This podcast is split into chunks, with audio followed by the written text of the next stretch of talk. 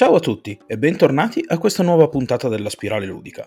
Oggi, come avrete intuito dal titolo, parliamo di un concetto che ultimamente è un po', ultimamente, da tanto tempo in realtà, è un po' una sorta di ossessione per i giocatori, che si aggrappano a questo concetto, anche se forse tutto sommato non è qualcosa che comprendano o capiscano appieno e non perché sono stupidi, ma perché forse eh, noi giocatori, e in questo mi ci metto anche io, veniamo un attimino mh, coinvolti anche dalle nostre emozioni durante il gioco e la partita. Oggi parliamo di bilanciamento all'interno dei giochi, ma lo facciamo cominciando da un altro punto di vista, non tanto dalla prospettiva dei giocatori. Quale sarà il focus dell'argomento? Beh, direi cominciamo.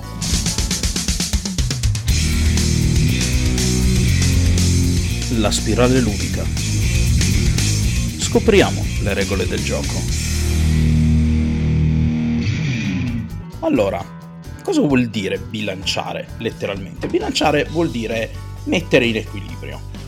Quando è che si bilancia in un gioco? Quando in qualche modo la partita è in equilibrio.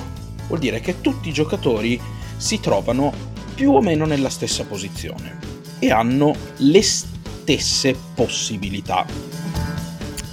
Ora, è chiaro, il primo senso in cui questa cosa ci può venire in mente è all'inizio di un gioco dare ai partecipanti, tutti i partecipanti, gli stessi mezzi per giocare. Questo è uno dei modi più, più pratici, più facili, più veloci per bilanciare qualcosa. Facciamo per esempio eh, la partita a tennis, no? tutti i giocatori hanno una racchetta, le scarpe da ginnastica, giocano in un quadrato, in un rettangolo in realtà diviso in due, diviso in due metà uguali, suddivise poi peraltro nello stesso identico modo. Dico, di fatto tutti i giocatori hanno lo stesso spazio in cui muoversi, lo stesso spazio in cui mandare la palla, eccetera, eccetera. Quindi questo in qualche modo rende il gioco bilanciato. E questo è forse un modo per bilanciare, diciamo, e costruire un equilibrio all'interno del gioco, facendolo di partenza. Ora, però, molti degli sport chiaramente si svolgono in questo modo qui, dando a tutti i giocatori gli stessi mezzi per giocare il gioco. Nel gioco del calcio eh, le squadre sono formate dallo stesso numero di giocatori, ogni squadra ha diritto a un giocatore che può toccare la palla con le mani purché sia nell'area di rigore, le porte sono uguali, eccetera, eccetera, eccetera.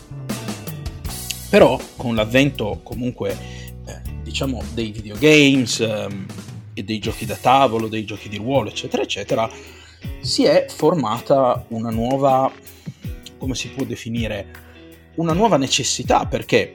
Perché eh, per ampliare le possibilità ludiche non era possibile rimanere piantati in questo modello di equilibrio, cioè con tutti che hanno le stesse cose.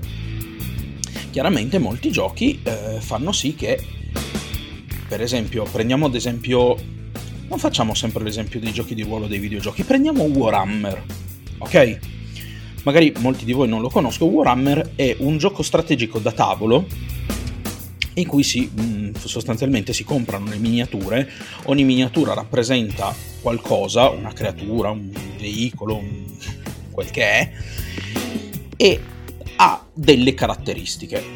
Ora, la cosa divertente in Warhammer è costruire il proprio esercito di modo da prevalere sull'esercito avversario. Come si fa? Eh, naturalmente si comprano le miniature con, nelle quali poi ci sono comunque delle carte all'interno delle scatole, ci sono delle carte con delle statistiche che eh, danno le, mm, più o meno le caratteristiche alla creatura e viene attribuito un punteggio a questa creatura. Quando eh, si fa un esercito generalmente bisogna avere un numero di creature diverse e sommando i punti di tutte queste creature, tutti e due gli eserciti devono avere la stessa somma. Questo tendenzialmente per equilibrare il gioco. Ma all'atto pratico poi come viene fatto questo processo? Beh, viene attribuito un punteggio più o meno alto a seconda delle potenzialità che questa creatura ha. E se esistessero due creature che hanno la stessa potenzialità, beh, questo può succedere molto spesso. Difatti, per, dare, eh, per fare due, come si può dire, come possiamo chiamarle, unità uguali a livello di, di potenziale, andiamo magari ad una a dare tanto di qualcosa togliendo qual- qualcos'altro e all'altra andiamo a dare tanto di quel qualcos'altro togliendogli del primo elemento e via discorrendo. No? Quindi andiamo ad alzare ed abbassare cercando di mantenere comunque anche lì nel complesso eh, un, un sostanziale equilibrio di modo che la somma di tutti gli elementi presenti all'interno dell'unità in questione sia uguale più o meno per tutti quelli che hanno lo stesso punteggio. Ma con l'evolverci e col passare del tempo queste cose si sono rese sempre più difficili perché se magari all'inizio si poteva eh, più o meno dare un valore a un piccolo numero di statistiche con l'evolversi dei giochi e soprattutto con l'arrivo dei videogames le cose si sono fatte molto più complesse perché man mano che eh, si evolvevano i giochi le possibilità di eh, creare un'unità, un personaggio o comunque dare un mezzo al giocatore si rendevano sempre più complesse, quindi cominciavano ad entrare in gioco elementi che, eh, dif- a cui era difficile dare un valore, una misura. Il modo più facile, ovviamente, per cercare di bilanciare cose diverse è attraverso un'operazione matematica. No? Se io eh, ho valore di velocità del mio personaggio, della mia unità, il valore di danno e il valore di,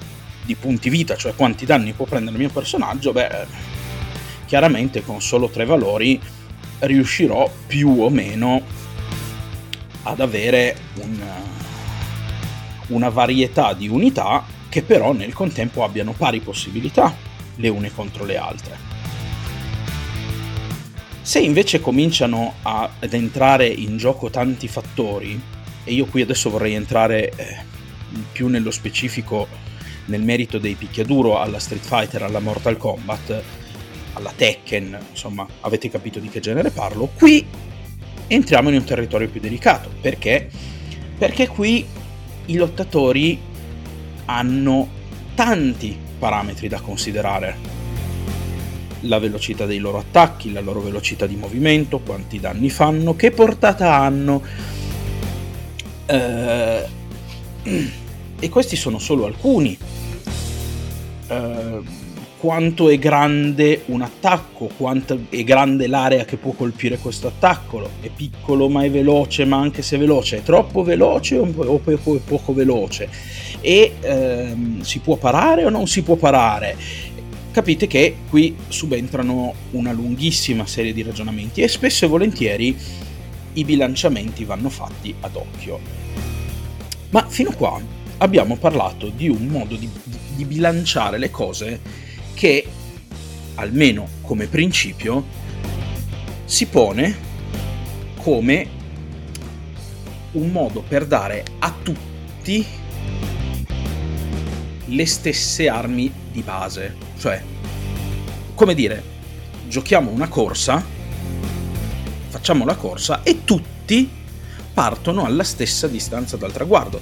Cioè, il primo livello di bilanciamento, quello di cui abbiamo parlato fino adesso, è questo tipo di bilanciamento qui, cioè dare a tutti un'equità sul campo da gioco, di modo tale che se abbiamo un gioco il cui scopo è la competizione più pura, sia l'abilità a farla da padrone. Ma abbiamo parlato tempo fa di come è fatto un gioco, eh, andatevi a recuperare la puntata, eh, cosa vuol dire giocare. in quella puntata il, abbiamo parlato del libro del, del sociolo, di un sociologo francese in cui questo sociologo, Roger Caillois, andava ad analizzare quattro categorie di gioco, una delle quali era il gioco competitivo, appunto l'Agon. Ma, come abbiamo proprio detto sempre in quella puntata, a volte un gioco non sta in una categoria fissa senza mai uscire dai confini. Soprattutto con l'evolversi eh, e con il progredire anche delle conoscenze che abbiamo e delle tecniche andando a guardare i giochi precedenti siamo sempre andati più a ibridare le caratteristiche dei giochi per giocare giochi sempre nuovi. E qui viene il bello. Ora, se io vi dico che bene o male eh, tutti i personaggi di un gioco in cui ci si un picchiaduro, no? in cui giochiamo uno contro uno e tutti questi personaggi uno contro uno hanno pari possibilità gli uni contro gli altri. Voi, e vi chiedo, questo gioco è bilanciato? Beh, ovviamente voi mi rispondereste di sì. Ma è l'unico principio cui, con cui si può bilanciare un gioco? Ecco, qui molti secondo me risponderebbero di sì. E qui io vi dico che invece no, non è l'unico principio secondo cui bilanciare un gioco. Ora, molto probabilmente adesso mi starete prendendo per pazzo, ma immaginate un attimino questo scenario. Io voglio creare un gioco che abbia sì alla base la competizione, ma di fatto voglio che poi il divertimento eh, che ne deriva non sia tanto dal avere una prestazione superiore o inferiore, ma nel godersi la, la competizione stessa, nel fare sì che questa competizione fino alla fine abbia un esito totalmente incerto. Ricordiamo che peraltro anche l'incertezza è uno dei punti fondamentali su cui eh, Roger Caillois costruiva eh, la sua definizione di gioco. Un gioco deve essere incerto, cioè non ci deve essere uno scopo cioè non ci deve essere un finale già scritto. Però, come potete capire, nei giochi basati sull'abilità, dove tutti partono con, diciamo, pari opportunità, in qualunque modo queste si manifestano, ovviamente noi ci ritroviamo a dire, beh, e se io mi ritrovo, che magari non sono minimamente capace a giocare, sono un principiante, mi ritrovo contro un professionista, beh, eh, l'esito è praticamente predeterminato. Certo, può succedere ancora qualunque cosa, le possibilità sono comunque aperte, però molto probabilmente io, che sono un principiante, perderò e lui vincerà. Se però io nel mio gioco volessi che ci fosse divertimento fino alla fine, vorrei che eh, aggiungerci quella che abbiamo chiamato, sempre nella puntata cosa vuol dire giocare, della vertigine. Cioè, volessi aggiungerci questo brivido del non sapere fino alla fine che cosa risulterà, quale sarà l'esito del gioco. Beh, in quel caso, se io mi pongo uno scopo del genere, è chiaro che non posso più offrire a tutti i giocatori le stesse possibilità, almeno di partenza, perché, perché chiaramente se tutti hanno le stesse possibilità, è chiaro che l'esito del gioco sarà, a meno che io non metta contro tutte persone di più o meno pari abilità, l'esito del gioco eh, chiaramente diventerà molto probabile da stabilire. Ovviamente eh, vincerà il più forte. Potrebbe succedere di tutto, però insomma le probabilità sono comunque sempre in favore del più forte. Immaginate anche solo le varie partite di calcio, se mh, mm, che ne so, io vi faccio un esempio molto molto stupido. Scusate, se eh, una squadra di calcio di, di, di, del campionato di Serie B italiano dovesse a un certo punto trovarsi a giocare contro il Real Madrid, facciamo proprio un esempio stupidissimo a caso, beh, è, è ovvio che se voi doveste fare un pronostico direste, beh, eh, è chiaro che vince il Real Madrid. Poi chi lo sa, può succedere veramente di tutto e alla fine può vincere la squadra di Serie B italiana, però sommato. Ecco. La partita sarebbe comunque divertente da guardare, noi troveremmo del piacere in quella competizione? Beh, no. O comunque molto poco. Perché, diciamoci la verità, ave- abbiamo parlato anche del tempo che fu, vi invito a ricord- a, ad andare a recuperarvi anche quella puntata se non sapete di cosa parlo, abbiamo anche parlato dell'esperienza ottimale, quindi quando è che un gioco ci fa entrare all'interno dell'esperienza ottimale? Quando è che noi siamo completamente all'interno di quello che viene chiamato il flusso? Quando la nostra abilità e la difficoltà del gioco vanno di pari passo, sono in perfetto equilibrio. Ed ecco che qui forse qualcuno di voi avrà già capito dove voglio arrivare, ecco che qui si presenta una cosa, un concetto nuovo, una luce nuova sotto cui possiamo analizzare questa faccenda. Cioè, io voglio avere un gioco in cui voglio competere, però voglio divertirmi a competere.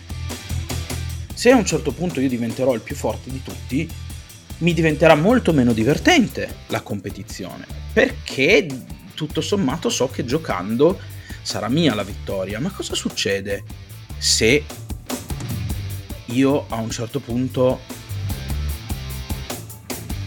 sapendo di avere, mh, facciamo l'esempio di una gara di corsa, sapendo di, di correre con qualcuno più lento di me, gli dicessi Senti, facciamo così per rendere tutto più divertente, perché se no sappiamo che comunque molto probabilmente vinco io e queste cose se, ricordo, se vi ricordate le abbiamo fatte tutti da bambini.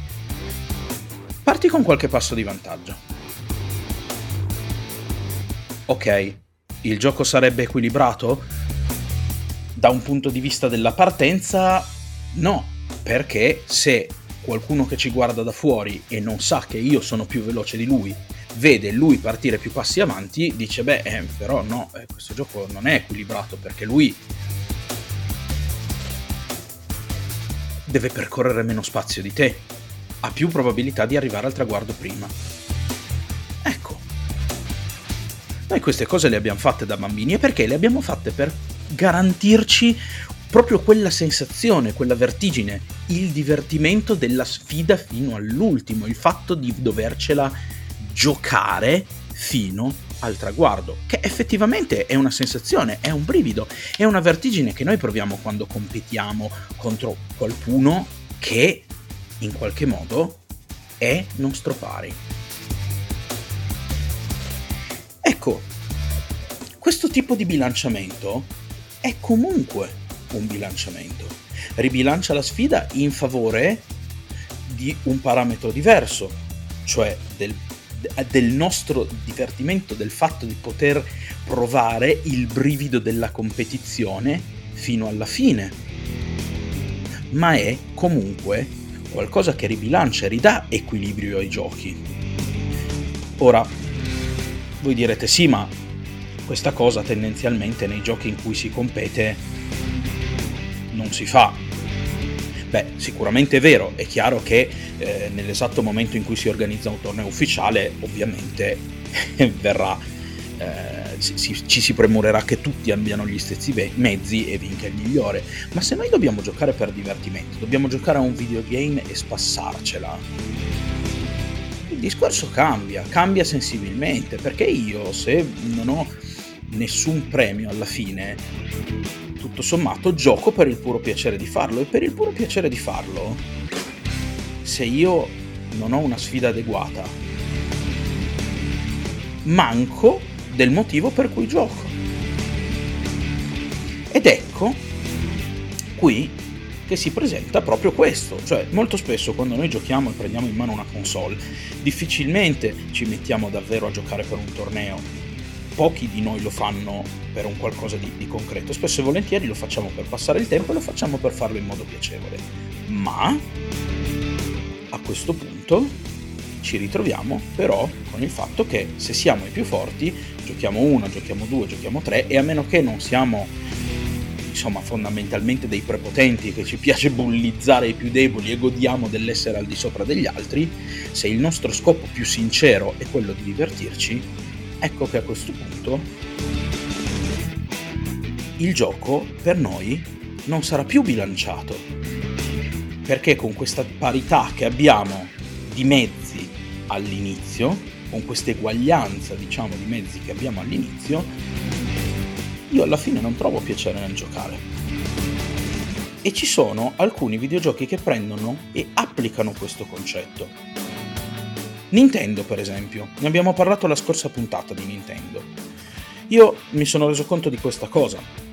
Per esempio, eh, Super Mario Kart Deluxe 8 presenta proprio questo tipo di principio esistono eh, vari pezzi con cui si può costruire il, car- il proprio kart e dei personaggi e quindi il tutto tendenzialmente farà sì che sulla linea di partenza i nostri mezzi siano tutti quanti alla pari, cioè che tutti abbiano le stesse po- po- capacità di vincere. Però man mano che giochiamo qualcuno a un certo punto magari comincerà a prendere un, fo- un forte vantaggio sugli altri e chi sarà dietro alla fine comincerà a divertirsi sempre di meno man mano che la gara prosegue.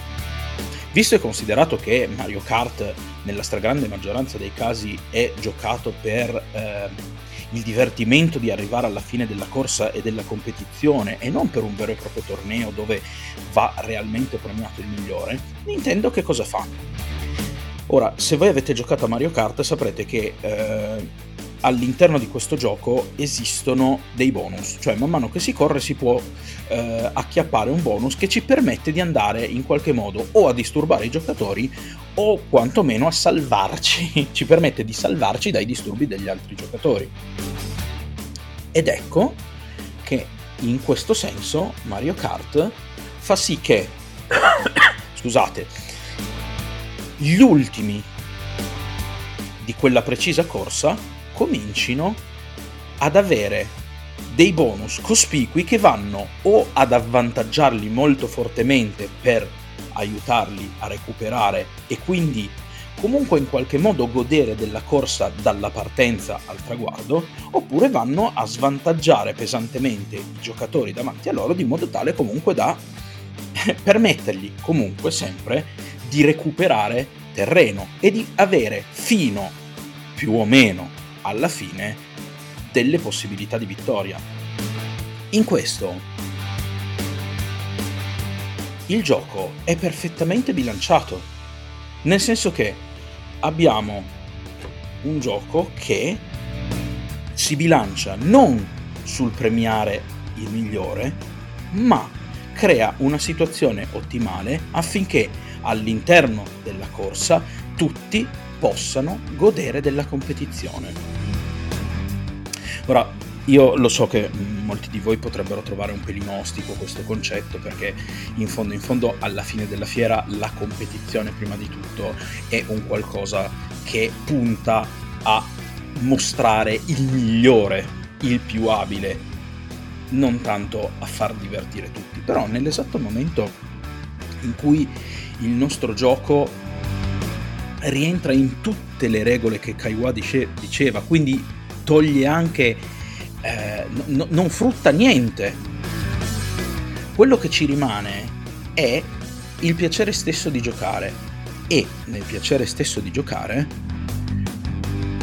troviamo un bilanciamento proprio nel fatto dell'avere le stesse possibilità fino alla fine di competere con i nostri avversari, facendo sì che la corsa ci risulti divertente dall'inizio alla fine. Ora, scusate, mi sono anche un po' dilungato all'inizio su questo, su questo concetto, però che dire, io eh, spero di avervi mh, quantomeno dato una prospettiva leggermente diversa sul concetto di bilanciamento, che è un, conce- è un concetto su cui torneremo e torneremo ancora, ma lo faremo andando ehm, a guardare invece poi la percezione che si ha del bilanciamento e cosa influisce su questa cosa quando un gioco è bilanciato ma spesso e volentieri capita che ai nostri occhi non lo sia. E ho voluto però cominciare a fare un'introduzione al bilanciamento e a ehm, darci e a dare questa prospettiva diversa proprio perché servirà poi quando riparleremo di questa faccenda del bilanciamento, cominciando a farvi vedere che esiste un altro modo di bilanciare un gioco e la competizione e il gioco sono perfettamente bilanciati, ma semplicemente rispondono a dei criteri diversi. Quindi, spero tutto sommato di avervi fatto quantomeno riflettere perché questa puntata più che eh, una spiegazione voleva essere così una sorta di provare a buttare un punto di vista diverso su un concetto di cui spesso si parla tantissimo e vedere che questa cosa può essere presa sotto vari punti di vista. Nel frattempo, eh, come avete notato, alcune piccole novità del podcast sono già arrivate, la sigla nuova, eh, il fatto che sono molto più spesso da solo, continueranno ad arrivare gli ospiti, non vi preoccupate. Voglio prima di tutto rinnovarvi il mio appello se già non lo fate di seguirmi cliccando segui su Spotify o sulla piattaforma su cui mi seguite.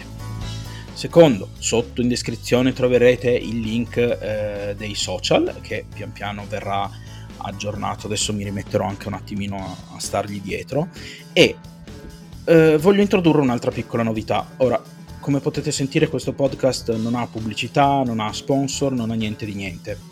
Faccio tutto io di base, con le mie manine d'oro e con le mie finanze. Se qualcuno dovesse sentirsi così generoso da volermi aiutare economicamente in questo, in questo discorso, dandomi così la possibilità di eh, avere nuovi giochi di cui parlare, avere eh, libri da leggere per eh, capire e individuare nuovi concetti per poi da da condividere poi giustamente con voi questo podcast, aiutarmi anche magari a migliorare i mezzi con cui lavoro, sotto in descrizione vi, vi lascio il link anche del mio Kofi, è un, um, una piattaforma su cui possono essere fatte delle piccole donazioni che però mi sarebbero veramente di grande aiuto. Non, io per il momento continuerò a lasciare tutto senza sponsor e anche se dovessi a un certo punto eh, avere la possibilità di mettere le pubblicità per monetizzare farò in modo che questa cosa risulti il meno fastidiosa possibile.